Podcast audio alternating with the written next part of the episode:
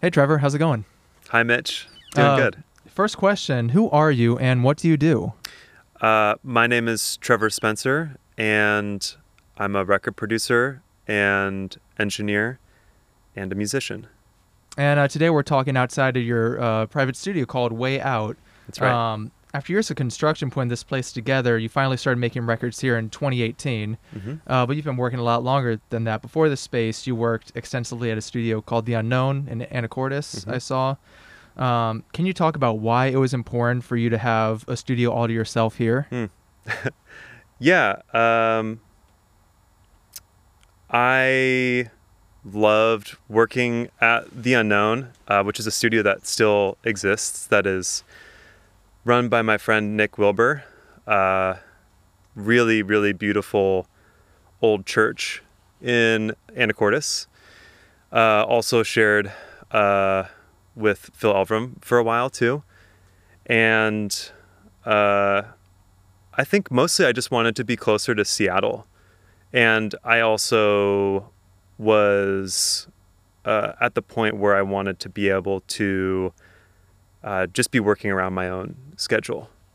Um, but I really loved that place, and it was a really inspiring place to work uh, because before that I had only really worked in uh, commercial studios and uh, more DIY bedroom environments, and that place was uh, the connection between both of those worlds, where we had this really big space with all of this gear that we shared, and uh, so we could do really big projects there, and uh, but be able to do things on more of a DIY budget. And I wanted to bring that same sort of idea just a little bit closer to Seattle uh, for me and the people that I uh, tended to work with, and uh, but still be able to stay on indie budgets and not be uh, as much of a commercial studio, but more of a private studio for the projects that I was working on, and also for other engineers uh, and producers too. There are there there have been a few other engineers and producers that have uh, worked here, which has made me really happy. It's really nice to be able to uh, let uh, some other people take the keys every once in a while. Um, the uh, the the last uh, Great Grandpa record was done here um, with Mike Davis and Sam Rawson, which was really cool. And uh, there was a Megabog record that was worked on here uh, with my friend uh, Jeff Traeger, who also helped build the place. And uh, probably forgetting a couple other things, but um, yeah, well, I'm- sure that's gratifying to have. Uh, Yeah. And there's so many great studios around here, so to have people like you put a lot of work into building this space, Yeah. and to have people like, that's the place I want to work at. That's got to feel good. Was there Yeah. certain things, uh, well, whether it was the unknown or other studios you worked at, where you saw, oh, they have this piece of gear, Mm. or did did you have things as you were building this studio? I want to replicate that from this space and put it in here. Yeah. You know, I think uh, one of the main things that I, I, I was trying to definitely incorporate uh, a couple ideas between the commercial studio environment and um, a place like the unknown, which was sort of this really great DIY version of a commercial studio. Um, uh, I sort of wanted to have my own place that was uh, another sort of DIY place, but had some more of the workflow and the things that are built into the walls that commercial studios had. So when I got this place, there was no insulation or drywall. And so I was able to put all the cabling and electrical into the walls beforehand and HVAC, you know, just creature comforts like heat and AC. Um, that at the time, at the unknown that I was there, uh, were less available. Now I, I, I believe Nick has put in some heat and stuff too, which is super cool. Um, but I just wanted to be able to have the sort of connectivity of uh, a studio and be able to have a place that people could stay to, um, which I think was something that I got from my experience working at Bear Creek as an intern. They have a really large residence there, and I certainly don't have that here, but I realized the importance of being in this in this place outside of Seattle, um, and how valuable it would be to be able to have people stay here comfortably too. Um, so, uh, yeah, I think all of those things and gear specifically.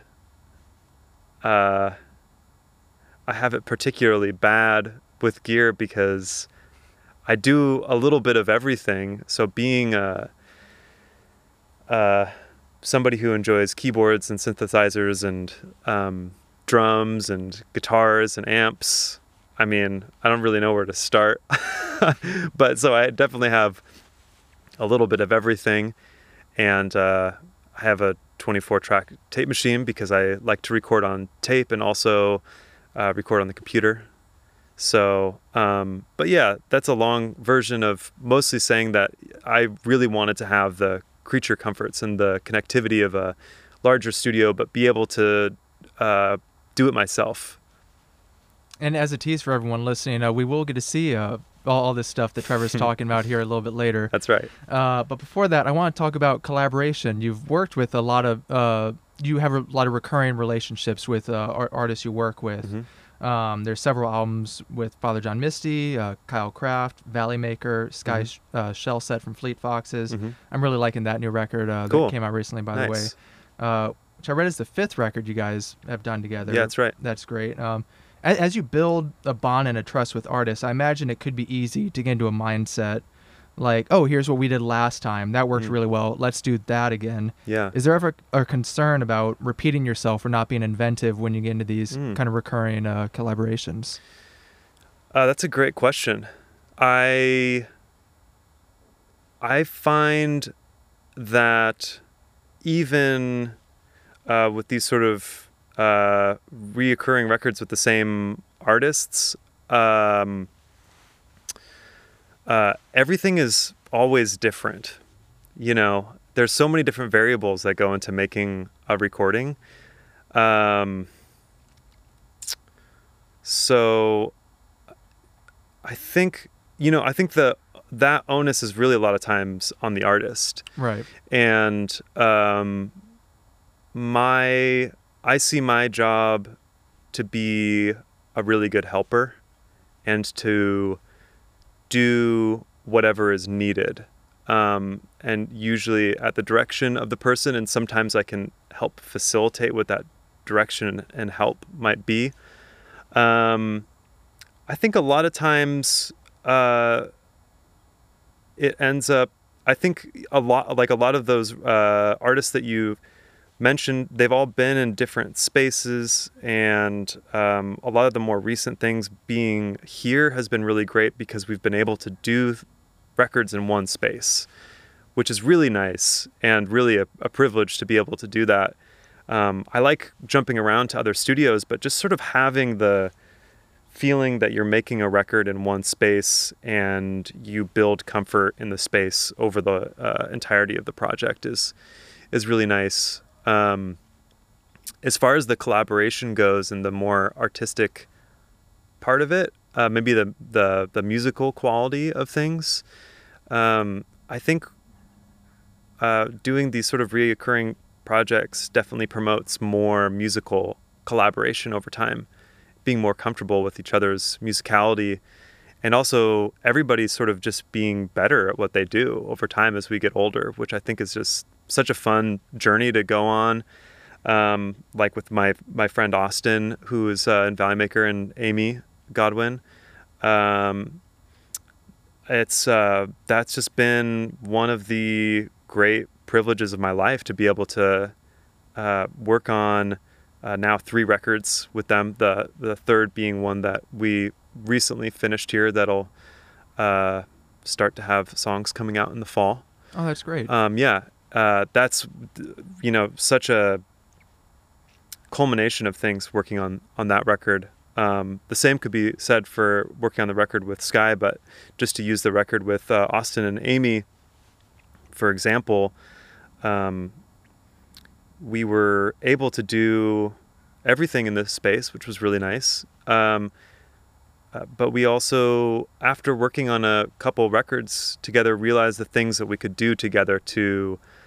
be more prepared and be more comfortable in the process. So we did a lot more pre-production on the record and really um, spent a lot of time on the songs together before we actually started recording things. We had demo sessions and uh, what we referred to as round tables of just like sitting around a table with instruments and um, like everybody feeling comfortable with stuff and collaborating on like typical production things like oh maybe there should be a different chord here or it would be cool if there was a bridge or we all really like this line of this song. Maybe we can emphasize this part a little bit more. Um, yeah you know those sort of things are uh, are just so cool to be able to do and uh, similarly with sky um, you know i think that that's a unique our relationship is very unique. Um, because of the level of comfort we have around each other. And uh, Sky's uh, record um, that uh, just came out a few weeks ago um, was his first more song based solo record. And uh, that can be a kind of a scary thing for people to do. So I think our friendship uh, was able to facilitate breaking down a lot of the barriers of um, discomfort and anxiety that can come into the recording process and uh, allowed us to both be comfortable with spending a long time doing one thing because it's sort of new for everybody that's there. Yeah, it sounds like you really do enjoy that kind of helping an artist through that process. When mm-hmm. someone comes to work with you, would you would you rather they kind of come in with ideas like half finished you mm. do have that experimentation or is it and i'm sure a lot of people also come in like i know everything i want to do mm-hmm. and your job is just to execute that yeah um i'm sure there's positives and negatives both but you sounds like you might prefer the real experimentation and discovery in the studio you know i really like i think i like both things equally mm-hmm. i am definitely um a believer in sort of dualities and multiplicities of principles of recording and also enjoying and not enjoying certain things, but allowing those things to coexist together is something that I'm really comfortable with. Um, so I'm comfortable with somebody coming in and helping them finish their songs or uh, helping them finish their arrangements, or maybe a band coming in being totally done and not really wanting to have any creative uh, feedback and um, being more of a engineer and uh, or just a or a co-producer. Um, I'm comfortable in a lot of different situations. Um, I think it really just the comfort really I think comes from good communication when you're starting a project to sort of know what those boundaries are, and it doesn't have to be a business meeting to figure it out. Um, but uh, yeah, I think I've gotten better at having conversations with people to find out what people want too. Right. Like, yeah, communication is real key there. Like, it's there is a fine line between being an engineer and being a producer. There's mm-hmm. they share a lot of the same roles, and it's just if you have a conversation up front where like, how honest do you want, do you want me to say?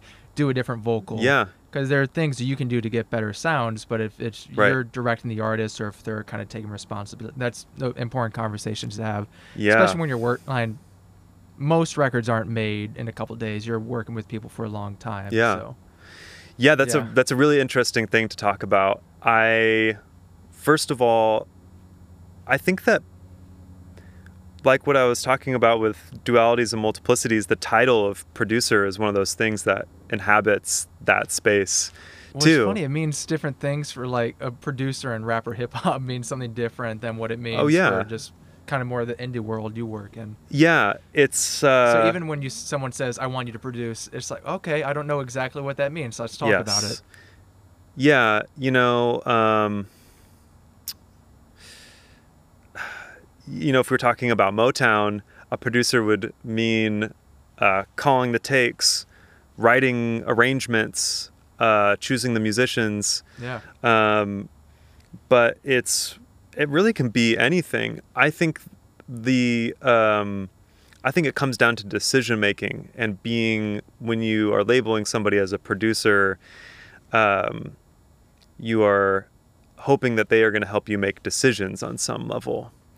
So I think as soon as you cross that line of being somebody who is doing something as simple as calling a take on a song, if a if a band is performing and they need somebody to be able to tell them if something is finished, I think that that can be producing too, because you might end up with a different result creatively if that uh, feedback isn't there.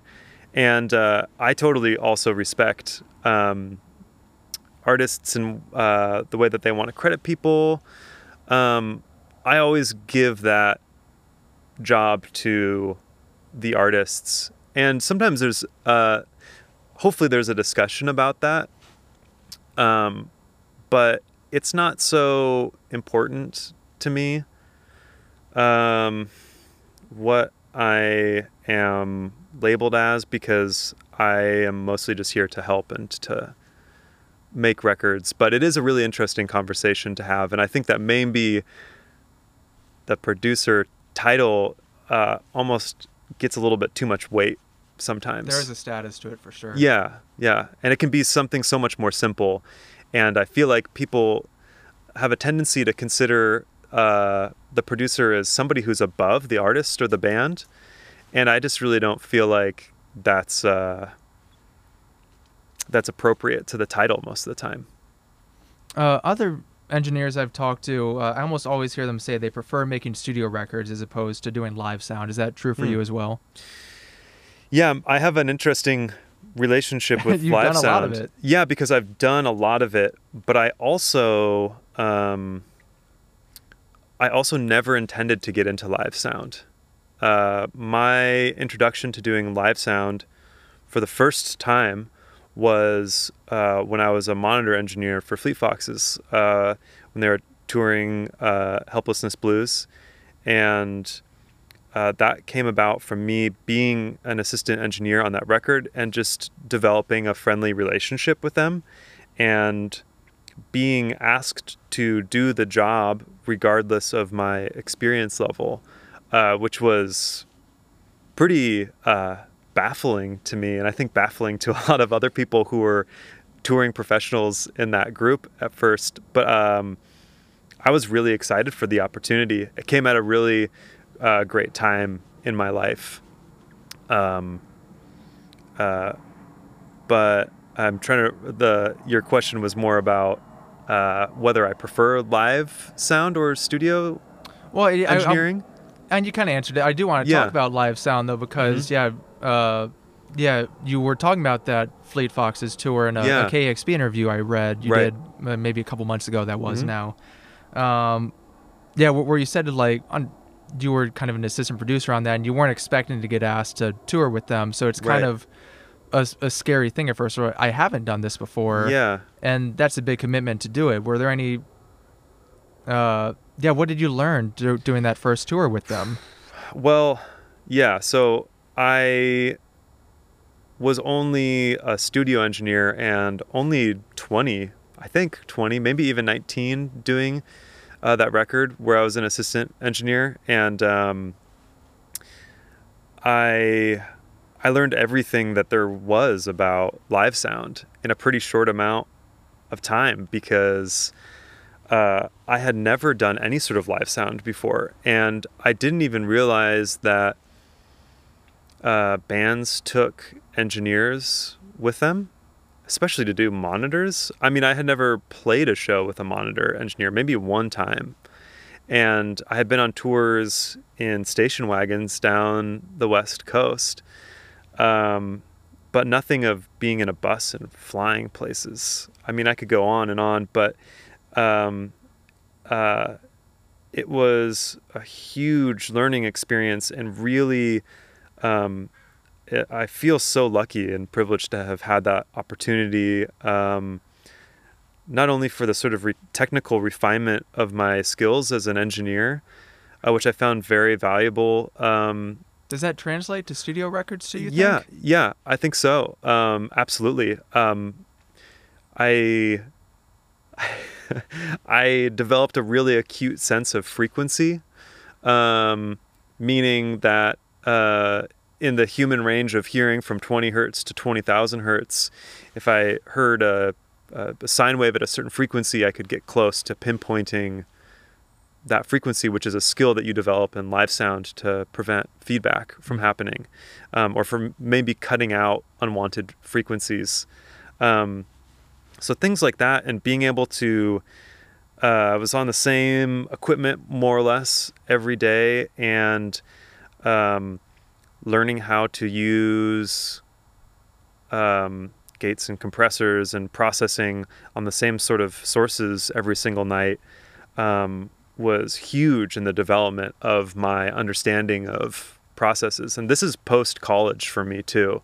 And uh, I learned so much more in that experience, I think, that I did post college and post working uh, Bear Creek as an intern and a house engineer for a little bit. Um, uh, in that year, probably touring, and in the consequent years of touring. Um, but you know that experience was really valuable for that but also for traveling and being able to see the world and meet so many people that i would have never have been able to met, uh, meet otherwise yeah a lot of people including myself would be envious of that and yeah, Yeah. that's so cool you had a great time doing those tours and Mhm. yeah afterwards you you did some touring with tennis and most famously a long stint with father john misty yeah uh, if you don't mind i do i have a father john misty question Sure. you're yeah you're friends with him you spend a lot of time around him hmm uh, from the audience side, there's a lot of mystique around his like stage personality. Hmm. Um, yeah, can you speak at all how much of Josh Tillman is in Father John Misty? Um, you know, I think that uh, like many artists, there is a lot of what is out there for somebody on stage, and also a person that is behind uh, all that in a private life too. Um, Absolutely. so I think there's um there's a confidence that I really admire with Josh uh, in his performing, and just like musicianship that is, uh, I think really uh, uh, obvious to a lot of people, uh, especially that see him live and like understand like wow he's hitting every single note. Um, and even when he was in Fleet Foxes too, of being behind the drum kit and singing harmonies at the same time.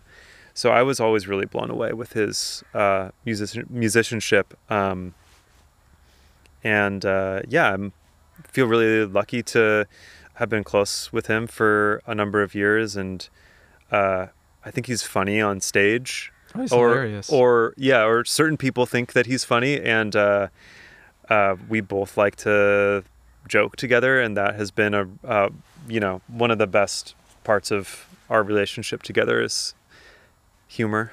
yeah. Yeah. Are you able to say if you're working on any new music with him? I know Uh, he was in the studio last year with Jonathan Wilson. yeah. I haven't worked on anything with him recently, um, but he's definitely. Uh, I I think it's apparent from the internet that he's working on on things, and occasionally he sends me snippets, and it always sounds great. nice. Well, we'll be excited to hear it. Yeah. Um, in preparing to talk with you, I came across a Spotify playlist you Hmm. made uh, and helped me with the pronunciation, like Sure. Tahua Dreaming. Oh, Ta- Tahuya. Tahuya Dreaming. um, everyone can still find that on Trevor's Instagram, by the way. There's Yeah. a link to it. um, it's gonna sound silly. I enjoyed going through that collection of songs. Oh, yeah. Um, for a lot of people who've made music their profession, I I know several people who like they just don't listen to music for pleasure that Mm. much anymore. Either you just need breaks from doing it, or for the for artists maybe they don't want to be influenced too much by what they're hearing. So it, it made me happy to see that you still enjoy music in such a, a casual manner. Oh yeah. Um, walk me through some of the choices you made Hmm. assembling that playlist. Do any particular songs mean anything to you? Oh And yeah. If you need a refresher, I uh, yeah, I have a list of the songs. Uh, oh yeah, sure. I'll take a look at it. Yeah. Well. There- There's some cool things on there. Oh man. yeah, yeah. Okay, so well, I made this playlist. Um, well, first of all, some context to Huya.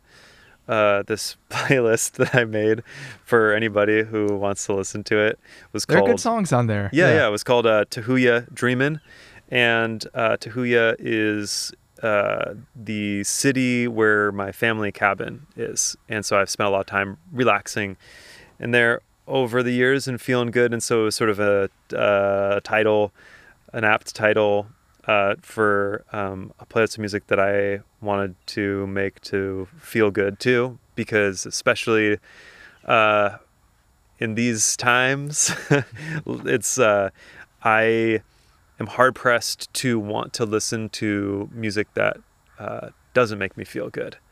So I really just wanted to be able to make something that made me feel good, and uh, maybe that would make other people feel good too. But some of these choices, I mean, I was really. Uh, there was a lot of inspiration from the Stones Throw record label and um, um, some playlists that they had. And there's a lot of house music and sort of 70s, 80s disco inspired uh, things. And I've been sort of getting a little bit more into those genres lately and having a lot of interest that is like reflected in this. Um, you know, as simple as maybe something like Carly Simon's Why or uh, Myron and uh, E and J Rock's Do It Disco. Uh, there's a Giorgio Moroder song in there and Donna Summer, uh, Larry Heard. Uh, this uh, band, Mr. Twin Sister, with the track Echo Arms, which has a seven inch with a, a couple B sides on it that is just sounds amazing and it's just like so fantastic. Um, but a lot of kind of like long play, sort of disco-y house music ish. And I'm using those terms loosely because it's not really my forte. But I think that this playlist, in some regards, was me expressing my interest in that. Um, but you know, there's some indie rockers in here too. Um, Mount Eerie uh, with uh, one of my favorite singles of Phil's, Distorted Cymbals, and um, the late great Richard Swift's Lady Luck, um, which is just one of my favorite songs of all time. Um, a few little world music nods, and um, yeah, finishing with uh, Marvin Gaye's "Gotta Give It Up," which is uh, one of my favorite songs and one of my favorite artists of all time. So yeah. Nice. Well, we're going to take a quick break and come back and um, and talk with Trevor about uh, the music he writes and records, uh, his new project, Tré Michael. Cool. All right, I've done a lot of talking already. Uh, what? How about you just tell me? Uh, what can you talk? Uh, tell me about Tré Michael. Uh, well, Tré Michael is um, actually not just me, as it may appear to sound, which is totally understandable, but my friend uh, Sam Peterson and I, and um, uh, Sam is one of my closest friends that I've been playing music with for a long time, and uh, I just love him. We were roommates for a long time, and um, it's really just a way for us to uh, collaborate. We were just talking about how the project for us is maybe sort of between a solo project and a real band because we both bring ideas to the table. Um, and it's an interesting collaboration with uh, with just two people because we kind of do everything. Um, we have some other music that uh, has other people on it too, which uh, I think we're excited to share in the future.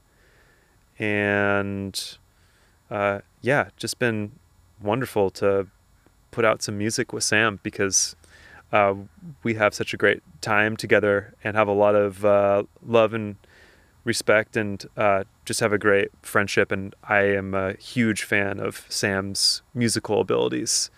Uh, he's just such an awesome musician, and I am so lucky to be able to play music with him. Yeah. Well, uh, when you put out the two singles you have out so far, mm-hmm. um, and you mentioned in an Instagram post saying these are the first songs I've written and released in at least ten years. Mm-hmm. It's exciting. Um, what took you so long to get back into this creative headspace? Obviously, you were busy doing other projects, yeah. but I, I imagine you were doing some writing in that time still. Yeah, for sure. Uh, I definitely have been writing songs for a while when I was younger.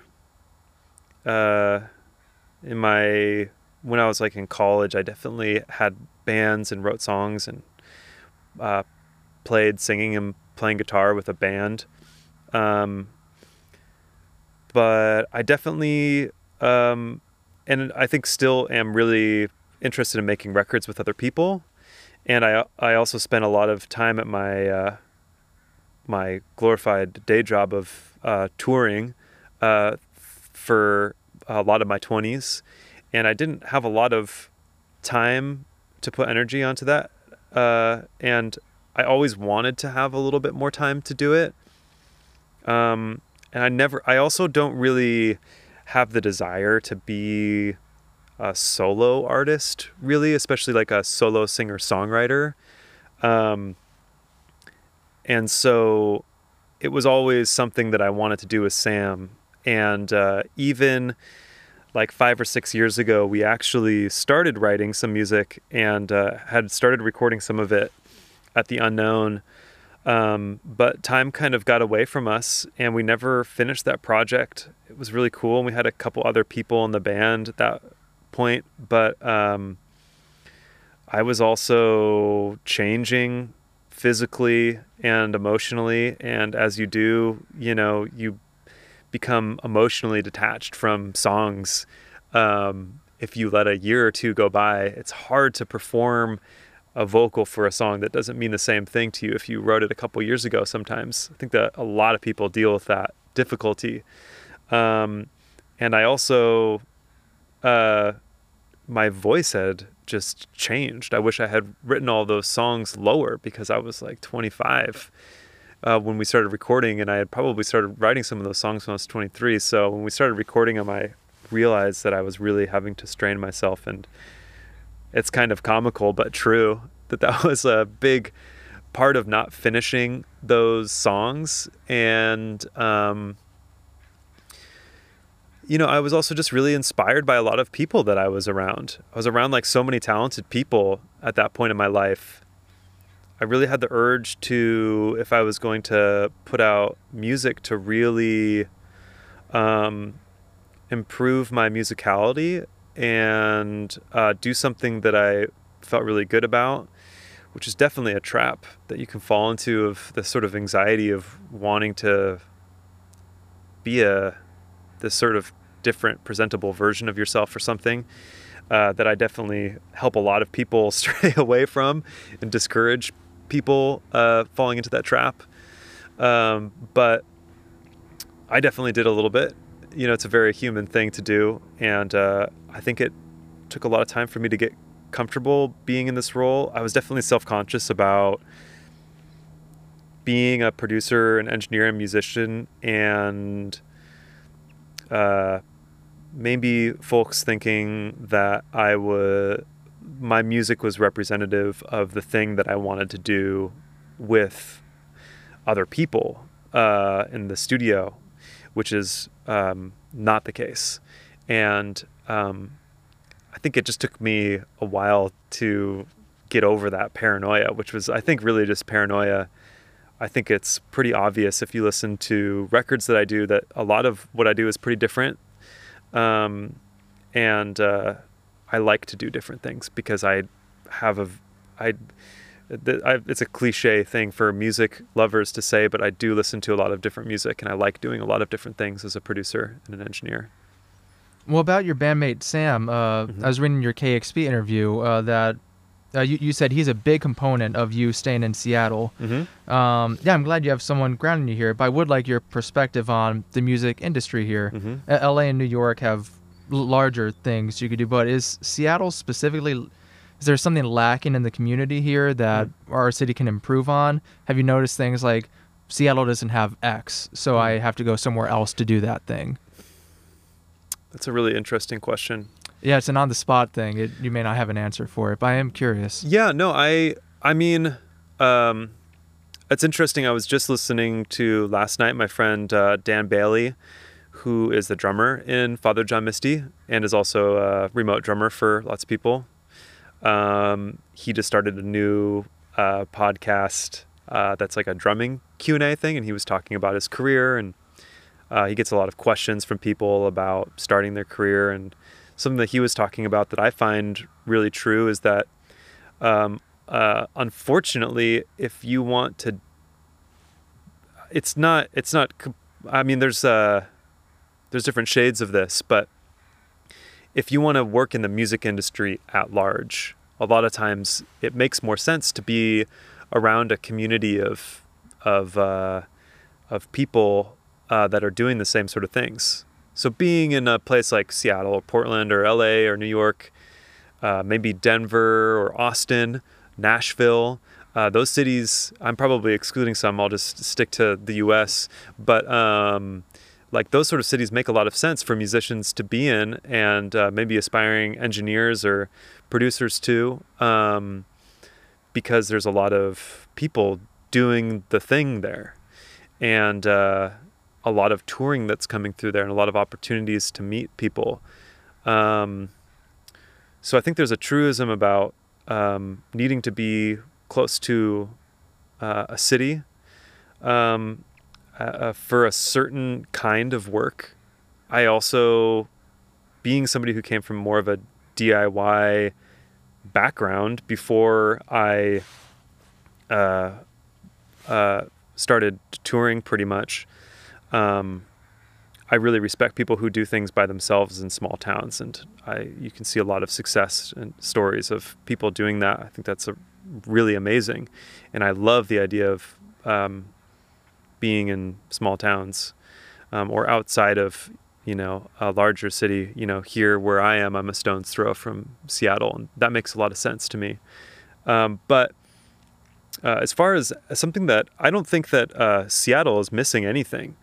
I think that there's a lot of things that are being done to Seattle, unfortunately, that are outside of the control of musicians and artists that are that are making it hard for people to succeed.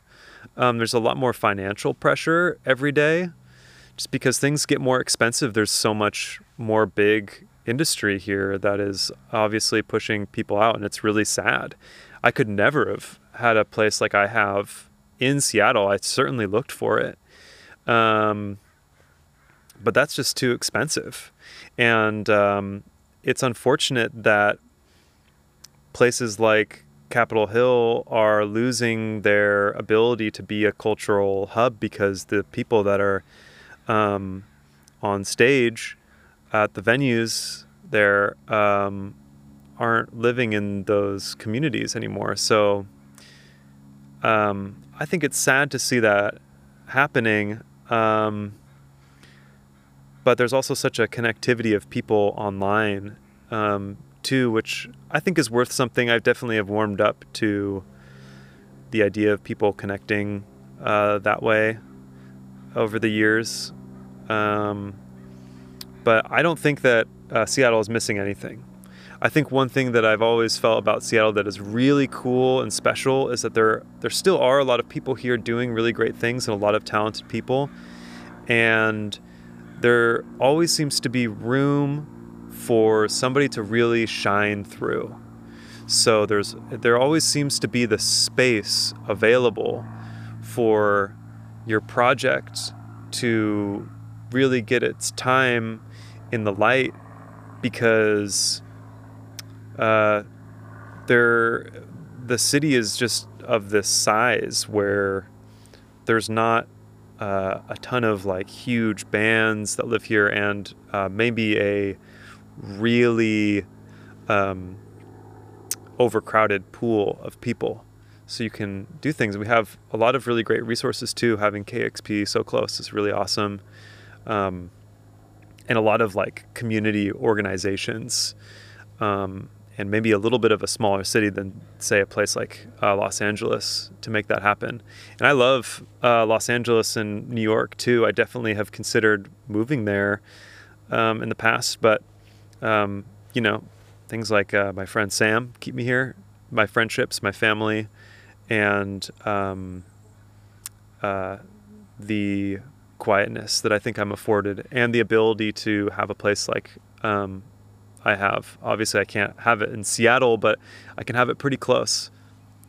I yeah, I think that's very well said. Even me, just as a transplant who's been here a little over six years, mm-hmm. that that's all in true from my experience. Mm-hmm. Yeah, in and around the city as well. Uh, that's most of my big questions. Before we get to uh, the studio tour we're about to do, uh, Sure. I have a quick funny thing to ask. Yeah. How weird is it that there's another Trevor Spencer who does pretty much Mm. everything you do? You know who I'm talking? what I'm I do. talking about? Yeah. Yeah, there's all right. So there's an Australian producer, songwriter, and he's a drummer primarily, Yeah. just like you.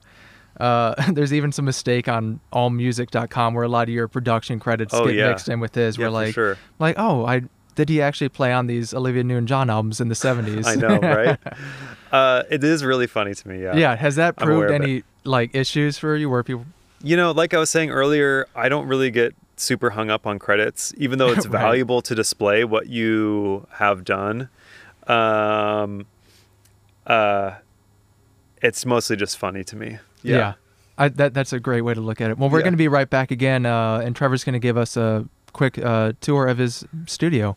Sweet. Thank you. All right, we're in Way Out Studio, and Trevor here is going to give uh, us a tour. Yeah, so uh, this is the downstairs of the studio. Uh, this is the big room, and uh, there's a lot of uh, basic tracking that gets done down here. Um, obviously, we have a couple pianos and organs and um, a couple spaced out tables for eating these days. Um, there's a lot to look at, uh, but for starters, I just want to talk about what this place was. Uh, because when I got this place, it was a horse barn and required uh, quite a bit of construction to make it into what we are standing in right now, which is, um, I think, a really cool thing to reflect on, um, and especially for uh, the people that come in here to sort of um, just like get that feeling of DIY energy and the building that took place. Um, so I built it mostly uh, by myself with my friends um, Mikey Ferrario and Jeff Trigger, which um, are both um, maybe familiar names to some people in the music community, both musicians. Uh, Mikey, in particular, is um, does a lot of construction. He has his own framing business and is a very handy guy. Uh, so without them, uh, there would not be this place. So that's really um, important to me um, to share their work with people because um, it definitely was not just me. But this was a horse barn, and there was no insulation or drywall or lighting or uh, barely any electrical or working plumbing. Um, so you can imagine looking around this place. It looked quite a bit different. Uh, there used to be barn doors on uh, each side here, and also plastic flashing up above all the windows to let in light for the horses. So this place was very unsealed. So we had to do a lot of framing uh, and siding uh, to even just prepare it um, to have insulation. Not to mention all of the uh, electrical work that had to be done. Uh, we ran at least a dozen new circuits with 80 outlets or so. Um, that was specifically made uh, for studio purposes. So a lot of different audio and appliance and control room, lighting, all those sort of things. Um, and it may seem kind of like a crazy project, and it definitely was kind of a crazy project. It was a really big undertaking. I'm happy that I had the uh, spirit of uh, being slightly younger and just being so excited about something because I think I it, I would have been hard pressed to do this the same thing now, just knowing how much work went into it. But I'm really glad that uh, I had that experience. Um, so learned a lot about all different kinds of construction, and um, it's been really fun to use that in uh, expanding this uh, place. Um, so yeah, there was a lot of work done, obviously, to make this what it was, and uh, maybe I'll just share some other spaces of the studio and some things. Um, just pieces of gear that get used a lot. This will be a lot for the nerds, I think. So if you are We're ready for it. Yeah. yeah, if you're not interested in this, um, it, you might doze off a little bit. But I think that a lot of people that are interested in these sort of things find enjoyment in talking about gear and what have you. So um, this is uh, my Sunn 2000S bass amp. um, and uh, 215 that has uh, JBL D140s in it. Um, that's really getting in the weeds of nerdiness with models and numbers. But this is a, a piece of gear that gets used a lot on um, sessions that I've had for a really long time. It's very reliable. It's been accidentally left on for um, a couple days at a time before and um, uh, not put up any fuss. So I have a lot of respect for uh, the craftsmanship of this amp, which was made in Oregon.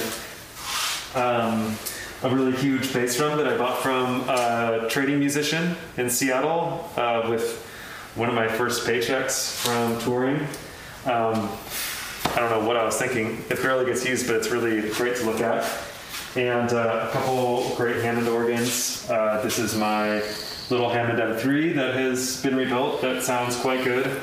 And a much more special uh, Hammond A100 that is owned by my friend uh, Casey Wescott uh, from Fleet Foxes that has everything that you would want out of uh, a Hammond.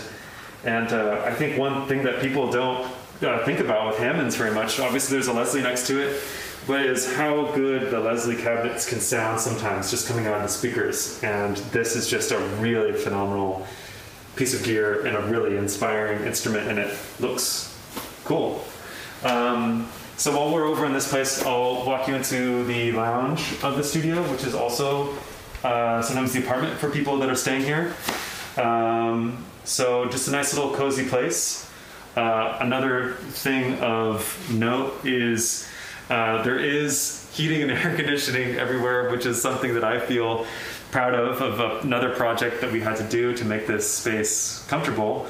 Um, my dad and my uh, stepmom very graciously uh, lent their support for a couple weeks while we tooled away at that project and watched YouTube videos. Um, uh, so it was definitely a family affair as, as well as being friends. And this room is also wired in um, to be used as an ISO booth. So a lot of times uh, amps will be in here or in the bathroom um, under the sleeping loft, um, which can also be used as another isolation room as well as a place to shower and stuff too. So it's definitely a, a really cozy place to hang out and to stay for a while.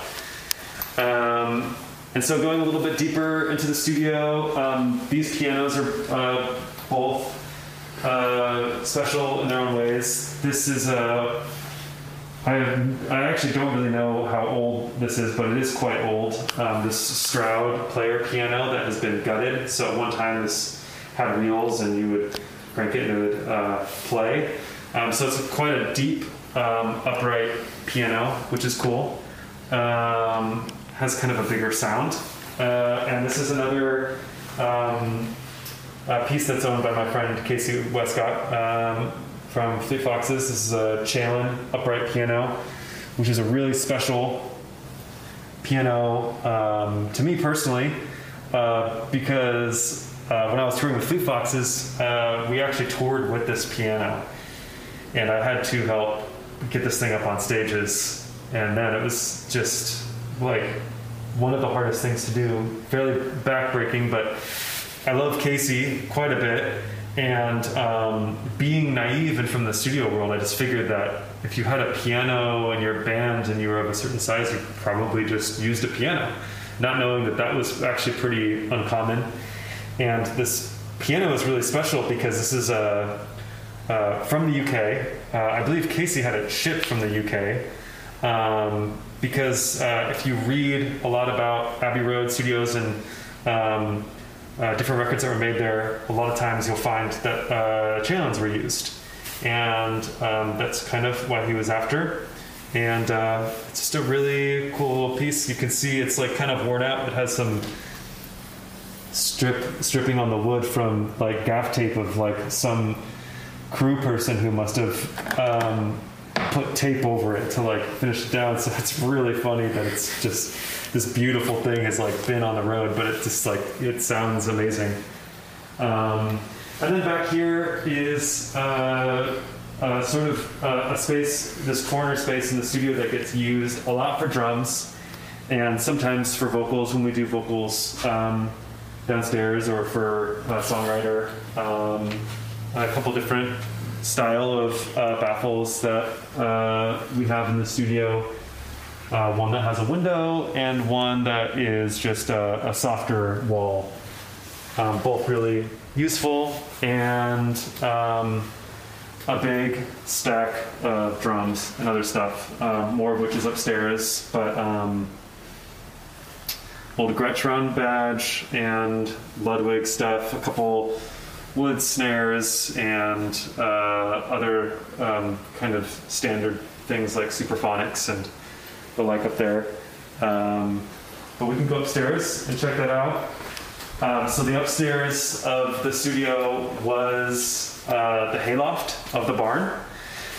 So this staircase didn't even exist when uh, this place was originally acquired, which is pretty wild. But um, another uh, friend of mine, Tyler Jones, who's another Anacortes musician that some people might recognize, um, also a really um, uh, great um, woodworker and craftsman and just super talented guy was sort of I sort of was like I just want to have a staircase that's this wide so we can carry big things up here and we cut a hole in the floor and we built a staircase. Um, this is definitely one of my favorite places in the studio. Um, it just has a really cozy feeling, um, and there was a lot of TLC put into the treatment of the space, and um, I really wanted to be able to have a space that was a little bit more dead, but also be open to the rest of the space too, to be able to get room sounds out of things that you might be recording up here. You can see over there the control room, which we'll get into in a moment, um, is just right off of this room. And um, this room gets used for a variety of things, a lot of times for vocals. As you can see here, I have a drum set set up up here. It's also one of my favorite places to record drums because it has sort of more of a resonant wood floor. And um, it can be more dead. There's a lot of treatment up here, um, and also curtains that can close the space off off a little bit more, which are handy for if you're recording guitars up here and you have drums uh, downstairs or something with a band. It's uh, a nice space to isolate a little bit of uh, stuff with. Um, so that's where there's a lot of guitar amps and things up here too. Good selection of old Fenders and um, other fun things. Um, uh, this drum kit in particular has uh, always been really important to me. If uh, people have recorded with me in the past, they might know this drum kit because it gets used on about 90% of what happens um, on my recordings because it's just a really special kit. Um, one thing that I did on the Fleet Foxes tours was set up the drum kit and tune the kit and buy heads for um, Josh, really just out of necessity because nobody else did it. And uh, shortly after that tour, he moved to LA and uh, gifted me um, this kit and uh, the Gretsch um, downstairs. And that was really the most, probably one of the most, if not the most generous uh, gifts that I've ever received from anybody because being a drummer and uh, somebody who does a lot of work in the studio, um, this really got used a lot. So that was very kind of him. And uh, they have gotten used so much um, and I love playing drums. So I a lot of times if I'm mixing a record, when I'm taking breaks, um, I'm playing drums, which is another great thing about having this space is that it's also sort of a really great place for me to practice and work on things.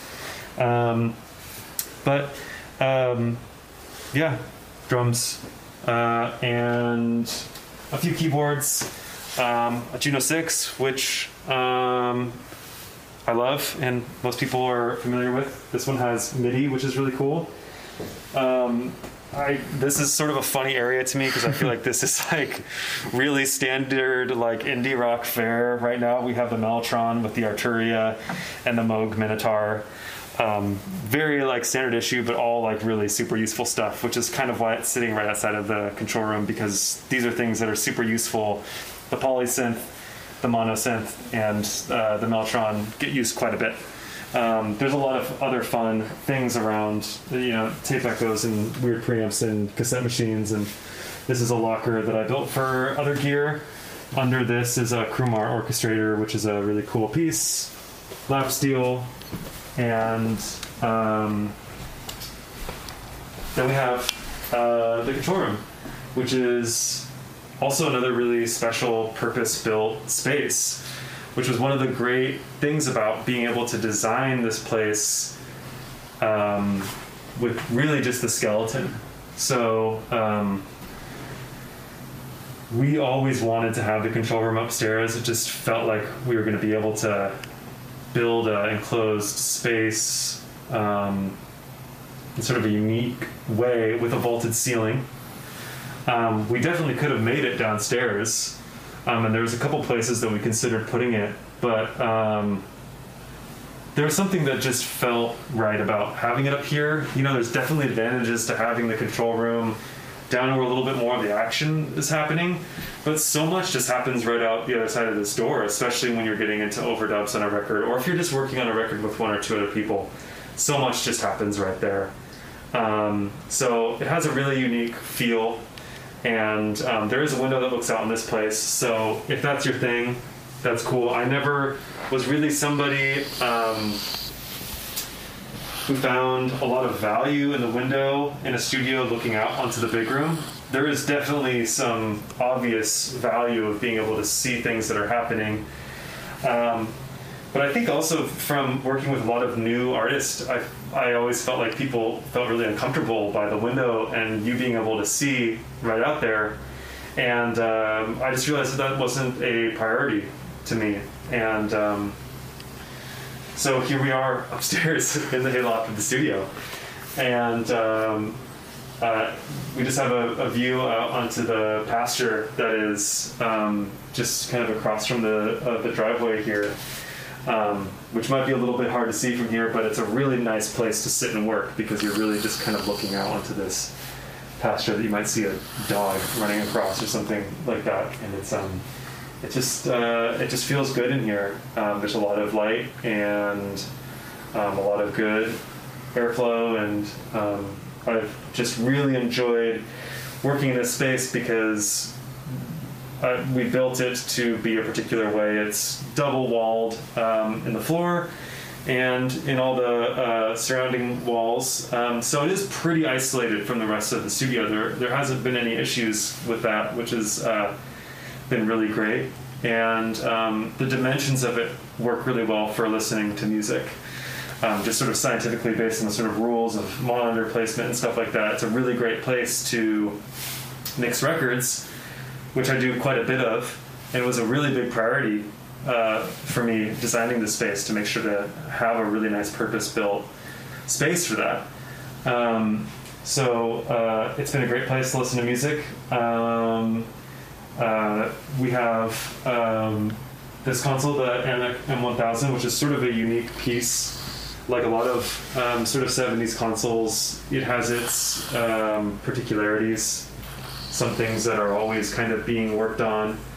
Um, but uh, it has a really great sound and uh, has had a lot of custom work done onto it uh, to improve the sonics of it. Um, uh, there's sort of some unique speakers here that you don't see a lot in uh, commercial studios these days. These are uh, Tannoy ML10s that are modded by Manley. Um, and they are just really fantastic sounding speakers, very true. And um, I think the space in these speakers, in particular, um, really lend themselves to a very uh, true listening experience. And if something sounds the way it does, something sounds good here, a lot of times it's going to sound the same in your car or somewhere else, which I feel really proud of. And uh, uh, I think that the, the, the, true listening environment can be sort of shocking to people sometimes. Um, but it, uh, it seems, uh, everybody seems to, uh, other engineers and producers seem to uh, really enjoy it afterwards. Um, and uh, we can kind of sneak around here. If we're talking about the sort of building of the studio, all of the cabling terminates and actually comes out behind this rack here. So there are many channels of audio that are coming out uh, of the wall there that are being linked up into the patch bay. And uh, like we were talking about before, uh, one of the things that I was really excited about of building a place was being able to have this sort of connectivity everywhere. So uh, there are really uh, accessible places to plug in microphones and uh, headphones everywhere in the studio um, with quite with with quite a bit of ease, um, which is just a really nice thing to have, uh, like you find in a commercial studio. And uh, we were able to put that in in our sort of like elevated uh, DIY space here, um, and have the Studer? Um, 827, uh, which used to be owned by Matt Bayles at uh, Red Room uh, Studio. Um, really great producer engineer that some other Seattle folks might be um, familiar with, but it's interesting. I used to only record to tape, and uh, I don't do it as much as I used to. I think a lot of times just because it uh, costs more money and it takes more time. But I use it a lot for mixing. I do a lot of bouncing tracks to it um, after things have been recorded in the computer. And uh, it's definitely the most expensive signal processing sort of thing that you, one of the more expensive signal processing things you could buy. But finds a lot of use that way, and occasionally when it gets uh, used tracking, it's also really fun. And uh, I love using tape um, as much as I do uh, the computer and using them together. This is a very hybrid digital and analog setup. So, yeah. Um, yeah, well, this is so cool. I'm, Yeah. This is an incredible space. We were Thank talking you. earlier about, um, yeah, I guess for my last question, like, Mm-hmm. um, not every hobbyist musician or bedroom producer will be able to have the means to create a space like this. So for for the nerds who are watching this and have made it this far, is is there any kind of overarching piece of advice you can give people to kind of level up either their mixes or Yeah. or maybe affordable equipment that kind of like can really get you started to uh, on your way to sure. a place like Way Out? I am uh, happy for anybody who wants to get in touch with me and talk about those sort of things. I, like a lot of other engineers and producers, I get a lot of questions from people that are starting about equipment. Um, I think my advice, as far as that goes, I'll maybe sort of like spin that a, a little bit differently. Is to, um, I think it is really important to have a space um, in uh, the way that uh, records are made uh, now that is of your own that you can do some work in. Um, obviously, right now during COVID, uh, that's like really important to people um, because everything, or not everything, but a lot of things are more things are remote. Um, but just in general, to be able to have your space, uh, especially if you're an engineer or a producer, to be able to work on mixes and listen to things outside of maybe the commercial studio that you're doing the tracking of your record in is super valuable and uh, to be able to have the access to something so that might be um, sort of basic knowledge to some but i think is really important and uh, i would say that uh, in that space uh, probably the most important thing to me is to have a place that you can be comfortable in and a place that uh, you can listen to music in where it, it sounds sort of accurate.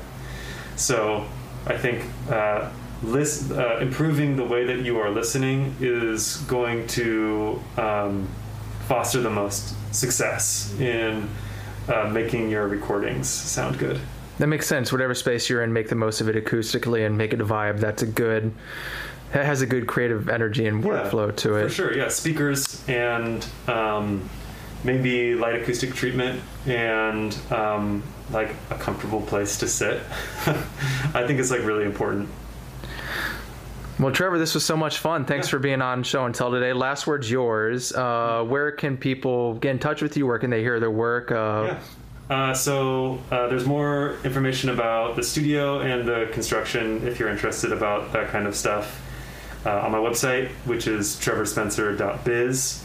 and you can see other projects that I've worked on and find my email address to get in touch there. And uh, yeah, thanks so much, Mitch. It was great talking to you. Yeah, you too. Later, everyone. Bye.